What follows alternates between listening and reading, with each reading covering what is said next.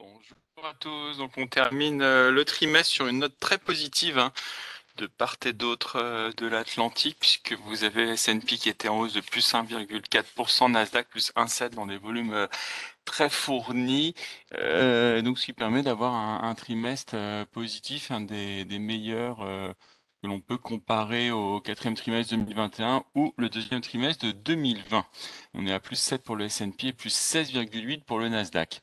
Euh, donc tout ceci est, lié en tout cas dans vendredi à la à les indices, euh, indicateur d'inflation qui est le plus regardé par la Fed, c'est-à-dire le PCE Core euh, déflator qui a montré un ralentissement de la hausse des prix plus important qu'attendu pour le mois de février et euh, donc ce qui a soutenu l'ensemble des indicateurs. Tous les secteurs hein, du S&P ont clôturé dans le vert. On notera euh, un record de livraison pour pour Tesla pour le Q1 avec près de 422 875 véhicules qui ont été livrés en hausse de 4%.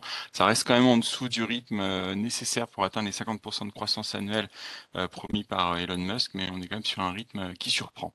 Euh, McDonald's aussi pourrait préparer cette semaine euh, une, restructuration assez globale et donc avec des, licenciements à la clé et surtout la, la grande nouvelle étant l'OPEP+, qui a annoncé une baisse de sa production de 1,16 million de barils par jour à partir de, la mi-mai, avec l'Arabie saoudite euh, qui, euh, qui baissera euh, sa production, les Émirats arabes unis, ainsi que la Russie. Et donc ce matin, on a un WTI qui est en hausse de 5,1% à 79,5 dollars.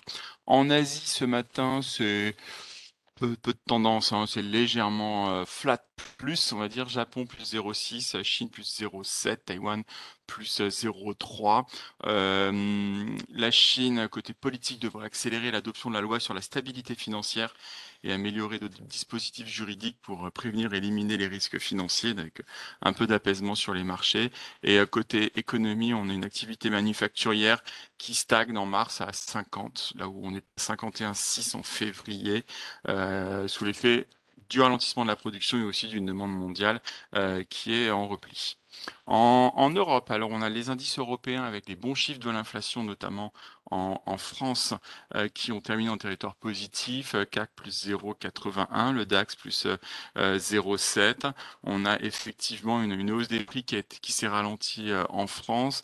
on a un rythme qui est à 5,6. Là, le consensus était à 5,5, mais surtout on, était on vient de 6,3 en février, et donc c'est principalement lié au ralentissement du secteur de, l'énergie avec une hausse seulement entre guillemets de 4,9% pour le mois de mars. Et sur la zone euro, on note aussi ce même ralentissement à 6,9 contre 8,5 en février. Euh, grande capi européenne. Ce matin, alors il y a surtout euh, Crédit Suisse UBS euh, avec UBS qui annonce des réductions d'effectifs qui pourraient atteindre 20 à 30% post-acquisition. C'est 11 000 emplois qui seraient supprimés en Suisse et 25 000 au global. On a HSBC qui, euh, qui est sous la, la pression d'un investisseur activiste de Hong Kong qui demande le split des activités en Asie et ce qui permettrait d'augmenter le dividende. Donc c'est une, euh, une euh, motion qui va être déposée pour la prochaine assemblée générale. parallèlement, vous avez Unicredit à la banque italienne qui démarre son programme de rachat d'actions de 2,34 milliards d'euros.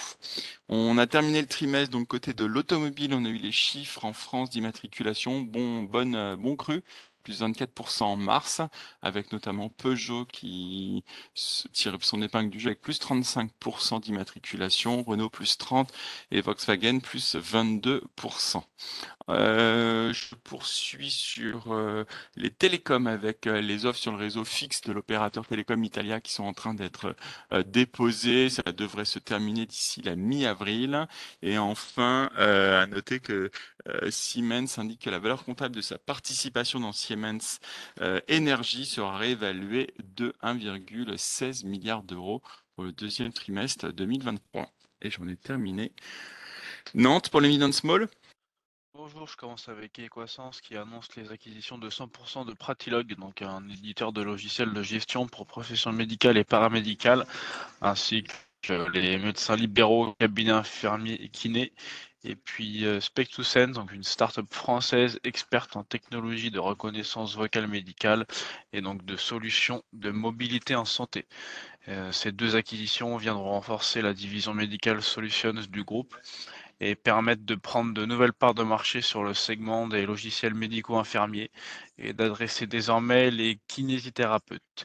Les termes financiers ne sont pas développés, dévoilé. Pardon. Et puis Inet Pharma, donc la société annonce avoir conclu un deal avec le géant pharmaceutique japonais Takeda. Euh, l'accord de licence d'un montant de 410 millions d'euros porte sur une sélection d'anticorps conjugués issus de la plateforme d'Innate et qui vont être, étudiés et développés dans la maladie coéliatique. C'est tout pour aujourd'hui.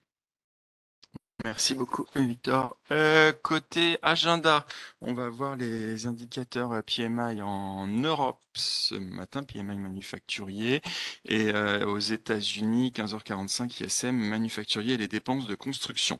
Et en termes de changement de recommandation, il y en a peu. On notera Worldline en prix baissé à 37 euros par Crédit Suisse et DWS pour lequel JP Morgan maintient sa recommandation neutre. Lionel, pour le point technique?